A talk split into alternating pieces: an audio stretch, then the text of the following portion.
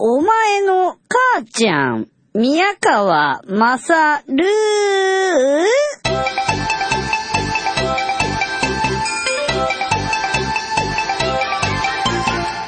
はい、えー、お前の母ちゃん宮川勝です。僕はですね、えー、フォーマに変えました、携帯電話。えー、フォーマのですね、901IC ですか、?IC っていうのは要は、あれですよね。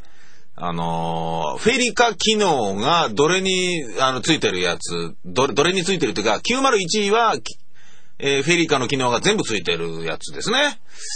ええあの便利みたいですよ。ええ僕ですね、昨日、お台場に行ったんですけど、お台場のデックスはほとんどが全部なのかなどうなんですかね東京お台場デックスに行ってみたら、えーフェリカで買い物できるところがすごい多かったですね。あね、よく買うようになってしまいますね、フェリカは。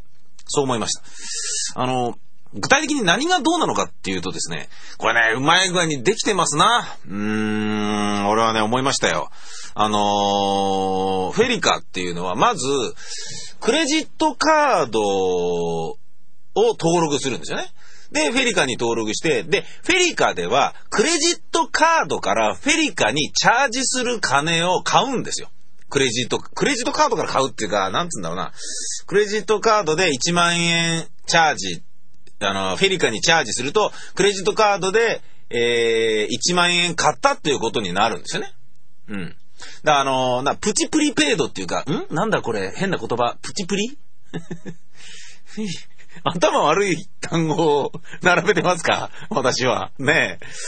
いや、これね、うまい具合にできてるなっていうのはどういうことかっていうと、あのクレジットカードで物を買うのと極めて似てるんですけれども、物理的に財布を開けるカードを出す、そのカードを相手に渡す、ね。そこにオンラインのやつがなければ、ぼったくりバーとかだったらガリガリガリとか言って、あの、凹凸部分を、あの、カーボンであれするようなところとかあるじゃないですか。怖いですね、あれね。何枚カード取られてんだかわかんねえもんな。あれはな。うん。いや、まあ僕もぼったくられたことあるんですけどね。そんなことを自慢することはないか。えーその、えーそういうところで、そういう手間がかかるじゃないですか。で、その手間がフェリカはなくて、こうピッてね、レジのところでこう、やるだけでいいっていう、えー作業の簡易化、シンプル化が進んでいるから非常にいいということはもちろん、えー誘因としてはあるんですよ。あのーこうフェリカでの買い物は非常にいいぞね。なんかそこですぐ買っちゃうよな、みたいなものはあるんですよ。うんだけどもね、えー問題はそれだけじゃないんですよ。いや、確かにフェリカを使う時の音はむちゃくちゃ気持ちよかったですよ。あのーこれ使ったことある人ってか、初めて使った人はみんな経験してることだと思うんですけどね。あのすごいかっこいい音がするんですよ。SE、サウンドエフェクトでいうところの超現実音がするんですよ。現実音じゃないんですよ。現実音っていうのは、ガラスが割れるときバリーンとかっていう音があるじゃないですか。超現実音っては、それっぽいような音だけど、そんな音ありえないよなっていうようなのを、効果音の世界では超現実音と言うんですよ。超現実音。スーパーリアル。どういうものかっていうと、例えば、えー泥棒が盗んだダイヤを胸のポケットから出したとする。そこでする音、キラーン。そんなことしないじゃないですか。だけどそれがあることでより、えーダイヤがダイヤっぽく見える。それを超現実現実音って言うんですな。えー演出家のイマジネーションと、えー想像力、そういうもので、えー付加するもの。それが、えー超現実音。まあ、ある種のデフォルメですね。で、そういったようなのに近い音がするんですよ。俺のイメージだとね、最近やってないドラクエに関例えて言うならば、ベホマ。ベホ意味でもないよ。ベホマだよ。うん。なんかね、あー、こう、エネルギーがね、自分の体にね、みなぎっていくのを感じる。そういう音なんだよ。それをね、その音聞きたいからね、なんか買っちゃったもん。俺、フランフランいて買っちゃって、昭和駅、昭和駄菓子屋なんとかセンターみたいなのあるじゃないですか。デックスの中にね。そんなんかいろんなもの買っちゃって、いちいちフェリカ。いいよ？うん。で、まあ、そう、ね、音がいいとか、使うのが非常に、えー、簡略化されてるから、ついつい買っちゃうなっていうようなものはもちろんあるんだけど、そうじゃないんですよ。何が一番違うのかっていうと、あのークレジットカードからチャージをした段階で1万円なら1万円。まあ3000円単位で2万円とか2万何千あ、3万円ぐらいまでできるのかな？なんかね、まあ上限あるんですけどね、チャージの限界が。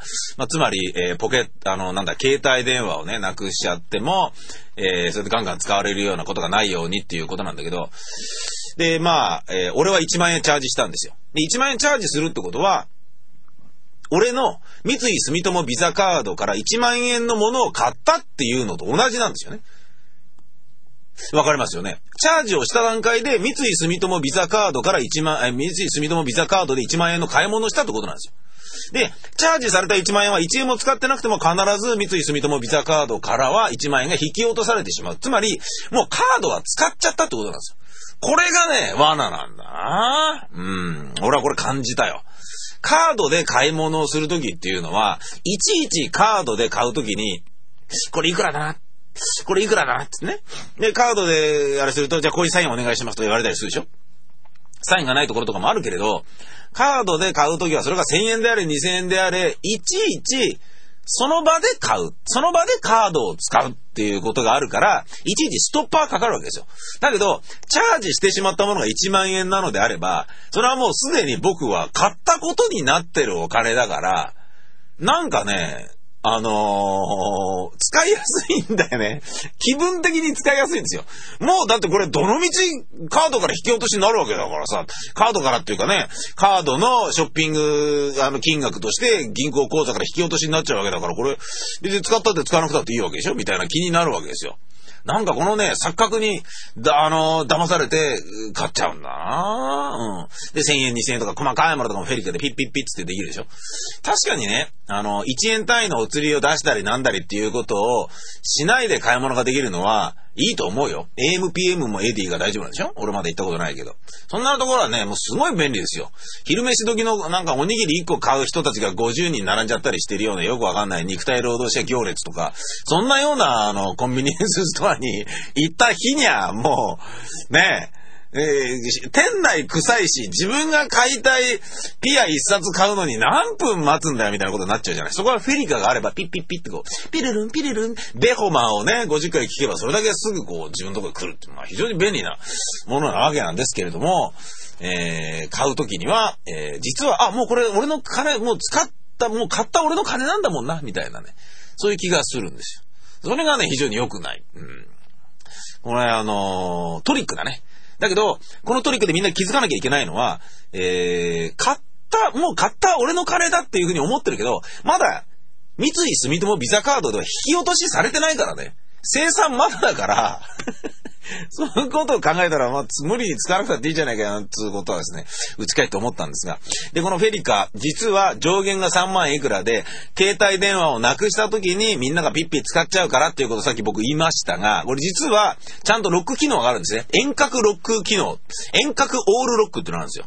これはフェリカができたからだと思うんだけども、えー、うまい具合に、登録した3つの番号のいずれかから3分間以内に3回もしくは5回もしくは4回、まあ自分で決められるんだけど、俺は3分間以内に5回着信が鳴ると5回目にオールロックがかかるような設定をできるんですよ。つまり自分なくしちゃったなって思ったら、自分が登録した電話番号から3分以内に5回自分の携帯に着信すれば切れるんですよね。オールロックかかるんですよ。オールロックかかると、フェリカとしても使えないし、メールも送れないし、電話もかけられないという、非常に便利な遠隔操作、遠隔オールロックっていうのがあるんですよ。これはいいな。俺自分で一生懸命設定したんですね。そりゃそうですよ。自分がなくしてしまったらね、遠隔オールロックを覚えてなければ、もういろんな人に思いっきり使われてしまうわけじゃないですか。ね。芸能人の、あの、電話番号とかも中にね、あの、セキュリティかけれずに入ってたりもしますので、そういうのがバレちゃうのは良くない。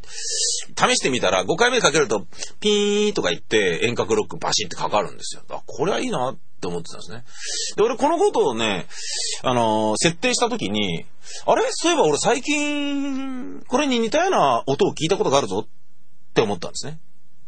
僕遠隔の、遠隔オールロックのことは知らずにですね、えー、僕、携帯電話の通じないところの地下から、公衆電話でとある人に電話をしたことがあるんですよ。やたらと連絡取りたかったんですね。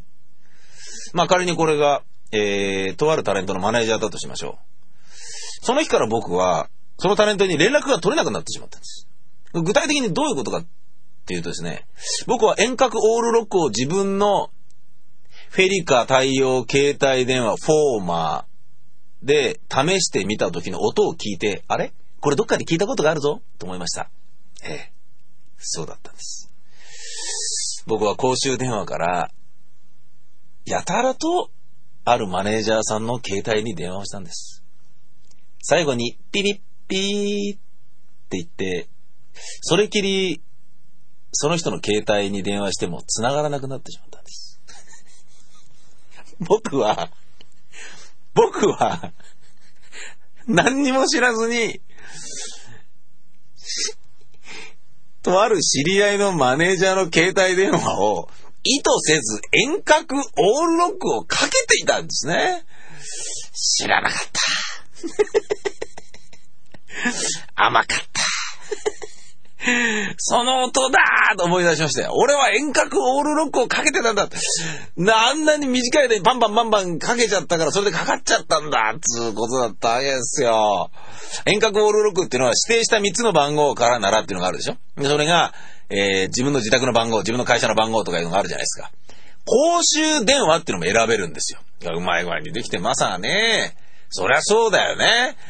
携帯なくしたのが出先だとするでしょ自分の家か会社に戻らないと、その電話からかけないと、しかも通知でかけないと遠隔オールロックができないって言ったらそこに戻るまでに時間かかってしょうがないから、公衆電話からもできるようになりますよ。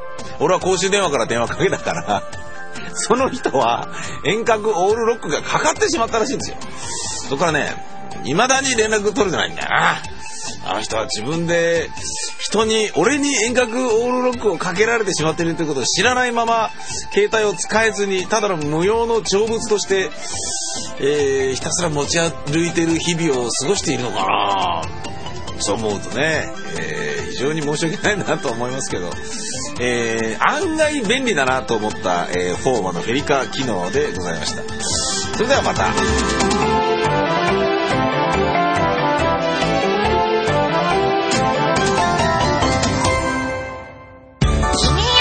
山犬子のむむむ幼稚園。もう聞いてもらえたかな？